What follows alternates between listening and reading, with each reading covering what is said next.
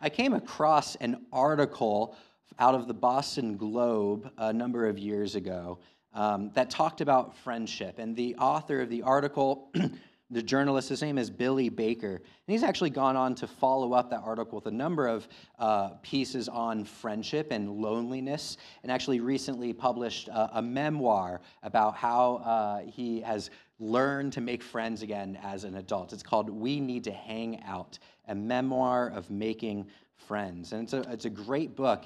And in the book, he talks about this article and how it came to be. So he was working at the Boston Globe, and his editors reached out to him and said, Hey, can you come to the office?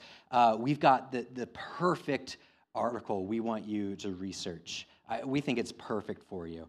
And so Billy says he got up and started walking to the office, and his mind was racing like, all right, what is, what is it? You know, I love baseball. Maybe they want me to write about baseball. Uh, what is it that this person, this editor, thinks is the perfect article for me? And he sat down in the chair at the desk and, they said, Hey, Billy, we want you to write about how middle aged men don't have any friends. And he thought, Man, am I that big of a loser that they thought this is the perfect piece for me? I'm a middle aged man and I don't have any friends. Come on. As he worked his way back to his desk, he was trying to run through, all right, that can't be true. I know I have friends. He thought about his friend Mark. He went to high school with Mark, and they were pretty good friends, but then he realized, you know, he and Mark maybe got together three or four times in the last year.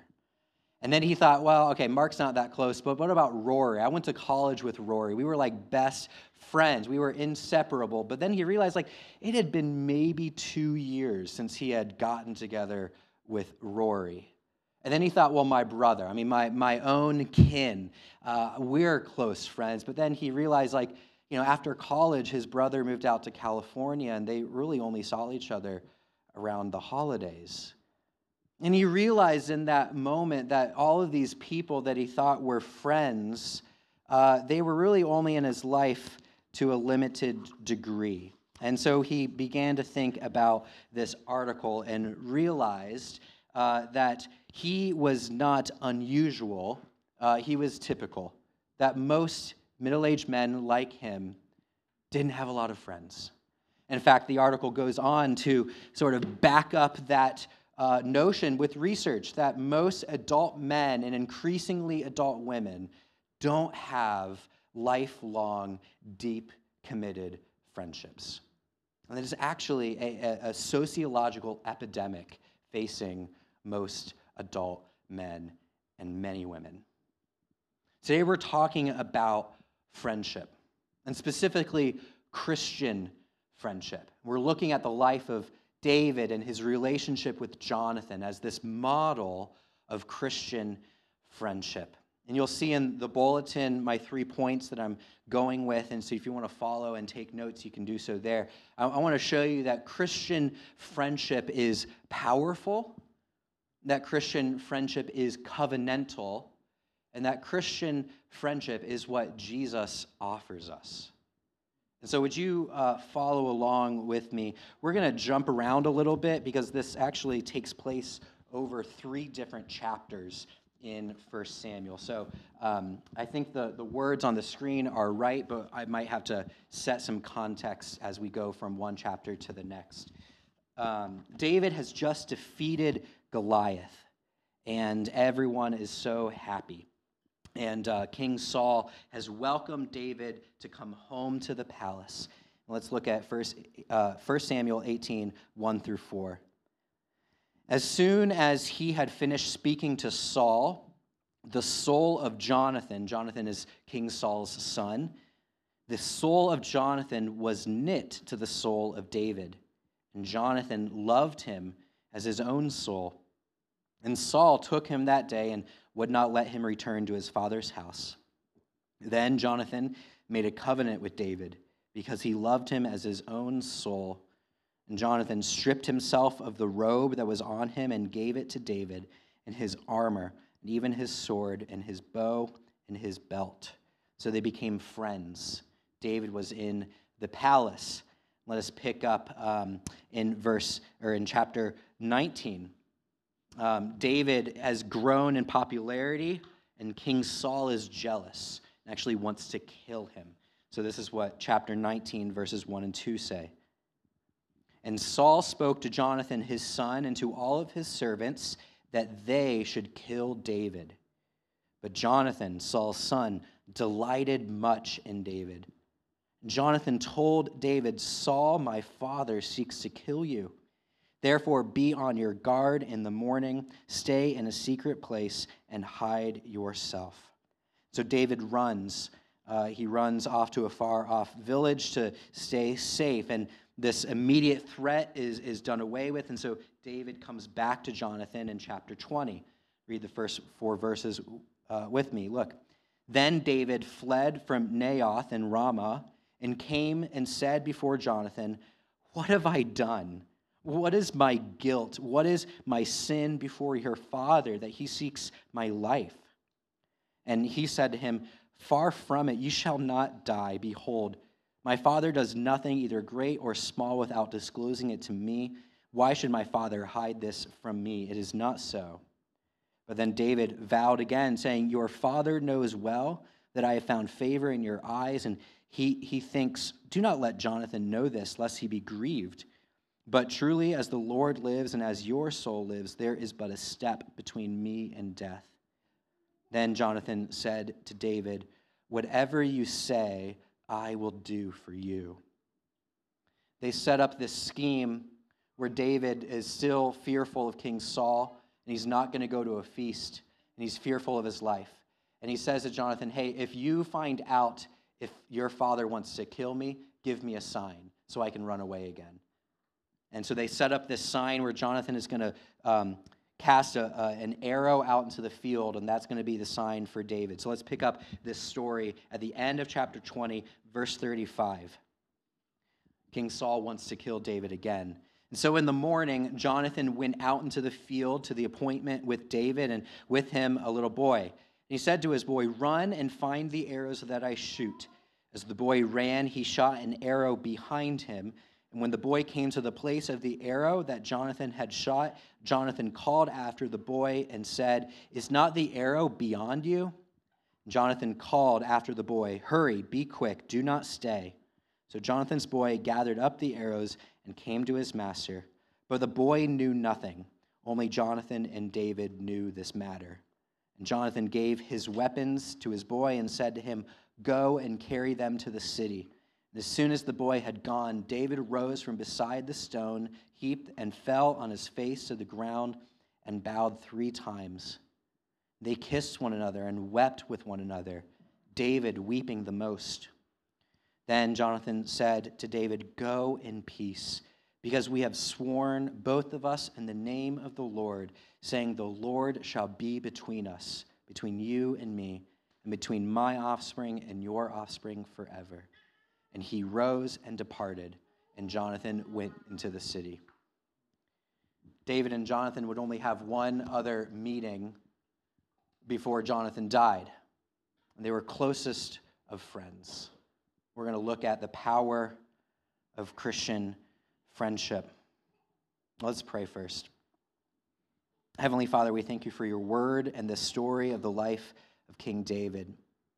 We thank you for his model of faithfulness and this morning his model of friendship with Jonathan. Lord, we pray through your word and in your spirit we would be convicted in our heart and drawn closer to you and to your grace through Jesus. In his name we pray. Amen. First, let's look at how Christian friendship is powerful. This friendship between David and Jonathan was powerful. It, it, it helped David. Um, David had to rely on his friend, someone who would support him and, and counsel him, tend to his needs, even challenge him and encourage him, speak the truth to him. This is the kind of friendship between David and Jonathan that we uh, desire. Uh, someone that we can look to in times of trouble. Um, from the beginning of this story, chapter 18, to the very end of this story in chapter 20, we see every interaction between David and Jonathan is characterized by friendship.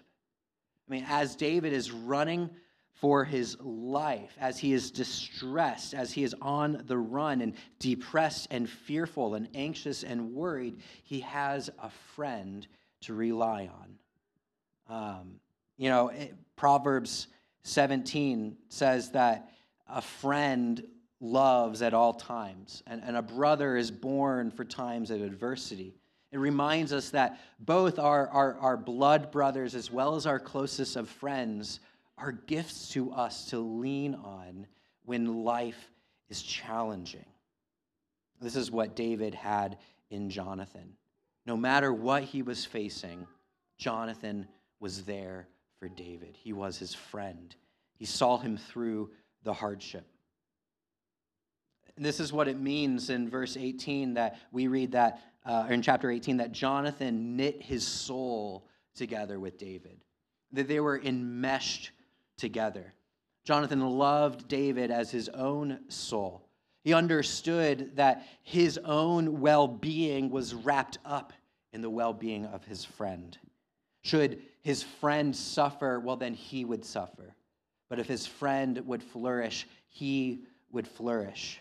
So Jonathan took it upon himself to care for David so that he would thrive. He would advocate for him to his father. He would defend his honor when his life was threatened. He would protect David and send him out in peace to protect him. Did you see how in chapter 20, David's or Jonathan's response to David was, David, you just tell me what you need me to do. I am here. I'll do it, whatever you ask of me. He was ready and willing to do whatever David needed. And at the end of the story, when the opposition reaches his climax, David has to flee and they embrace one another. I mean, they're, they're weeping they're affectionate towards one another because they know that their friendship is no more. And this is the last time they're going to see each other. They understand that this what they had together was powerful, and so they're heartbroken. David and Jonathan were friends. They were the best of friends. They weren't besties. They didn't grab coffee together because that's what you do. No, these two were closer than blood. They wrapped their lives around each other. They needed one another because they understood that this kind of friendship was powerful. This is the power of Christian fellowship. These kinds of friendships help one another in times of great need. You probably won't ever be on the run from a murderous king, but you will face challenges. You will face significant difficulties and distressful situations. You will face adversity. You might face a sudden job change or job loss. Who in your life do you have to turn to to help you walk through that emotional support that you need during that transition? You might face an urgent medical or health issue. Who do you have in your life that you can rely on to be there when you need help. You might face a quarter life or midlife crisis, and you need someone to talk through what is going on in your life and in your heart. Do you have a safe person, someone who, who will not judge you, who listens and offers advice, who actually offers to pray for you and does pray for you? Do you have that person?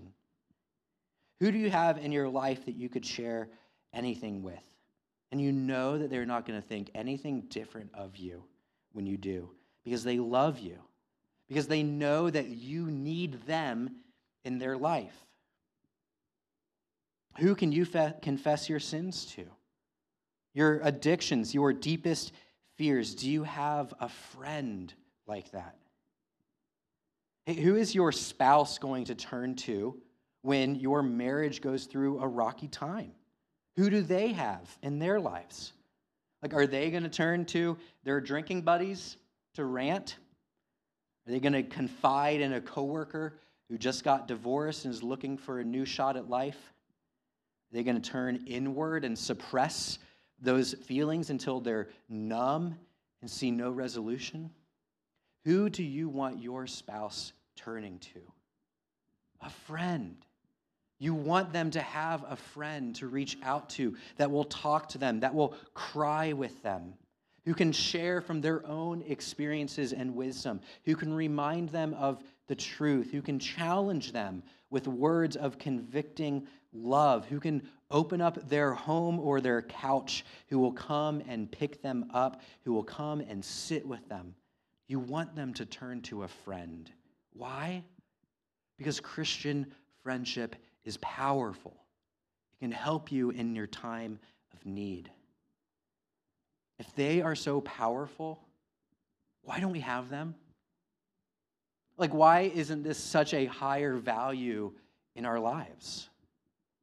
I, I think immediately I, I know, like, we're busy, like, all the time. We work and we work and we work. And on top of work, we have other hobbies and other passions. And on top of that, we have uh, spouses and children and, and more children. These things fill up our lives. These aren't bad things, but they cause us to be so busy that we don't have the capacity to invest the appropriate time and energy into these relationships. It all seems impossible on top of everything else we have in our lives to add to it a friendship like this. So we're busy. But I, I, think also we don't have these things because we're so transient as a people. Like we move a lot. Maybe every two, three, four years, we change jobs, we move cities, we make new colleagues and friends wherever we go, and then we pick up and move a couple years later. It makes it really hard to hold on to deep and lasting, long friendships. That people that actually know who you are, know who you have been, and know what the Lord is doing in your life, changing you. We're transient. We're also like, we're saturated with this concept of friendship. Like we're, we're we have so many friendships that are a mile wide and an inch deep. I, I think social media has just perpetuated this. I have over 1,700 friends on Facebook, but I probably have four really close friends in my life. We are just saturated with these acquaintances and companions and coworkers that we think are our friends, but they're nothing like the kind of friendship between David and Jonathan. They're not powerful. Why don't we have them? If you don't have someone in your life like this, why not? What is it in your life that's preventing this? C.S. Lewis, in his book about love, The Four Loves, he talks about this kind of love between David and Jonathan, this kind of friendship. And he says this the, the main reason why we don't value this kind of friendship is because very few of us have ever experienced it ourselves. Do you have a friend like this, a friend like Jonathan, who stuck with David through adversity, who embraced him and loved him and cared for him and supported him? A friendship like this is powerful. Who do you have in your life right now that maybe you want to have as this kind of friend? Who could you say, Will you be my Jonathan? What is a step, even this week, that you could take towards them? Could you ask them to pray for you about something? Could you a- ask them to listen as you confess something to them that's bringing you guilt and shame? Do you have a friend who can help you get through times of adversity?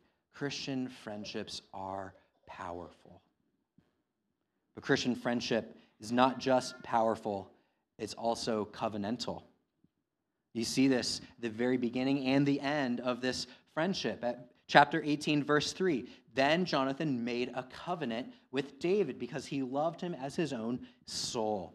And then again in chapter 20, as they say goodbye to one another, Jonathan says, We have sworn, both of us, in the name of the Lord, saying, The Lord shall be between me and you. Their friendship was covenantal, there were promises made to one another. They made vows to one another to be there for each other as long as they lived. This might seem strange to us promises and vows being made to friends. We don't typically think of vows like that. Vows are made at, at wedding ceremonies or when we uh, welcome members to a church. Both of those are covenantal. But here, David and Jonathan solidify their friendship with vows and a covenant, a promise that says, I am in this even when it gets tough for me, even when it gets inconvenient for me. I am in this because I know that when we're both in this together, it's better for both of us. This is actually what we mean when, in a wedding vow, the bride and groom say to one another, for better, for worse, for richer, for poor, in sickness and in health. They're saying, no matter the circumstances, I am committed to you. And Jonathan and David have that with one another. This is the beauty of a covenantal relationship, a, a covenant where you stick together, and by sticking together, you both get through to the other side. Some friendships are like this, but most friendships operate on far lower standards than a covenant. You know, we enter into most friendships with this understanding that it's for a limited time. We might be friends for as long as uh, we work at the same place together. We might be friends as, as long as, uh, you know, you don't have any kids because then that's going to take away your time from me. We might be friends until we lose that passion that we had together. Then we're not. Uh, often we remain friends as long as I'm getting something out of it. But, but when uh, something changes and it begins to cost more for me to be friends, then we consider uh, moving away. I, I think all of us have experienced on one end or the other a relationship like this that has fizzled out. Those kinds of relationships aren't covenantal, they're actually, in some ways, transactional. Um, a, a transactional relationship is you stay in a relationship as only as long as it benefits you in a way that you're willing to pay for. Um, you know, the example that I use is like I love shopping at Heinen's, and it's got wonderful food there, a wonderful selection. Um, but if I learn that Aldi has like the same thing for far less, well, then my transactional relationship with Heinen's is going to end, and now I'm going to enter in a relationship with, with Aldi. Uh, but we don't do this just with corporations, we do this with people. I mean, we can have a, a friendly conversation or relationship with someone that's transactional. Um, at, at seminary, I worked on the landscaping and facilities crew, and um, there was a significant time in which the seminary had contracted out uh, a cleaning service. Uh, ironically, it was called King's Cleaning, and they uh, so they would come in a couple times a week and work on different projects, and we contracted them. And in, in the, the guys that would come were nice and fun. You know, sometimes we'd eat together. We were friendly with one another. Uh, but then my boss, Tim, like did the numbers and realized that like if we just hire a part-time student to do these cleaning things and then buy the equipment ourselves, in the long run, we'll save money. And so we ended the contract with this company. So we were friendly with them, but at the end of the day, it was more cost effective just do it ourselves. That's a transactional relationship with people. But in a covenant, we say, I am in this even when it costs me because I love you. I'm choosing to be here with you. I mean, this is what Jonathan did. His own life was at stake when his own father wanted to kill his best friend. What did he say? It might get me killed, but I love my friend, and I'm going to protect him. When you're committed to someone in this way, it's beautiful. You help one another out. You actually are, are in this position to speak truth to them, to challenge them, to bring them up, to build them up. Like iron sharpens iron, a Christian friendship that is covenantal. They're committed to one another's growth and well being, that you can actually speak challenging words together and build one another up. This is what Proverbs 21 says that even the wounds of a friend are faithful. That means sometimes your Christian friend is going to speak a word that might hurt, but you know that they have your best interests at heart. And so you receive that wound from your faithful friend because they want to see you grow in character and grace. This kind of commitment, it's intentional, it's dedicated, it's attention, it's, it's energy towards one another. I have a, a group of pastor friends. There's four of us total. We became friends in seminary. And then since graduating, we meet up with one another annually. We actually have a quarterly Zoom call where we worship together and pray together and encourage one another and, and listen to one another. Uh, but we also like have an ongoing text thread. And I can pick up my phone and call them, and I do call them weekly to see how is, how is your life going? How is your wife? How are your kids? Can I run something by you? Can I confess something to you? Will you pray for me? These are my friends. I would almost do anything for them. And so we go out of our way because we're committed to one another. But a covenant doesn't only mean commitment, it also means self giving. You see this in the life of Jonathan. Right as they make this new friendship to one another, Jonathan strips his robes and give them, gives them to David. In essence, he was saying, uh, David, I am the heir to the throne. I am the son of King Saul. But I know and I trust that you are the man for the job. So I will give my royal robes to you. He's saying, I must decrease in order for you to increase. I must step back in order for you to thrive. A deep covenantal Christian friendship says, above all, I want you to succeed. I want to celebrate you. I want to cheer you on. That might mean I don't get the spotlight, but if you do, then I'm better for it. This is the kind of Christian friendship that we want. Who are you committed to in, in such a way that you give of yourself to them like that? Who do you give your time to, your talents to, your treasures to, so that they might increase?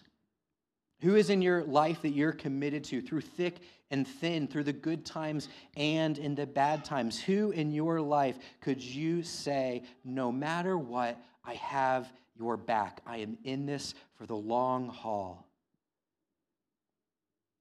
Who could you say, I am committed to you like Jonathan was committed to David? Maybe there's someone in your life that you used to have that with maybe they live still close by. For some reason, something came between you and them, a strife in your relationship. Maybe you said something that offended them. Maybe they said something that hurt you. Maybe you moved to a different part of the city. Maybe you had kids, and then you had more kids and more. And so life, as you once knew it, is long gone. Is that someone that you could go to and say, Hey, I know I haven't always been there for you, but I now see the need for you in my life and me in your life. I wasn't 100% before, but I want to do that with you now. Who can you go to and say, I want to be Jonathan for you? What would it take for you this week to move toward someone like that? Christian friendship is powerful and it is covenantal. But finally, it is what Jesus offers each one of us today. In John chapter 15, Jesus, on the night in which he was betrayed, pulls his disciples together and, and, he says to them, No longer do I call you servants, for a servant does not know his own master and what he's doing, but I have called you my friends. For all that I have heard from my Father, I have now made known to you. Jesus is pulling his followers to him and says, You are not my servant. You're not my workers. You don't labor for me. You are my friend. I have told you about my Father. I have told you about myself. I have revealed who I am. I have made myself known to you. You are my friend. You don't have to work for my love. You don't have to labor for my affection. I love you like I love myself. You are my friends.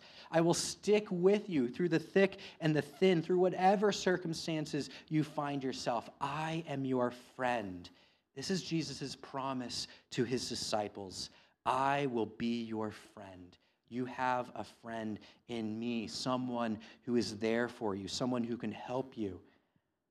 Proverbs 18 24 says that many, a man of many companions may come to ruin, but there is a friend who sticks closer than a brother.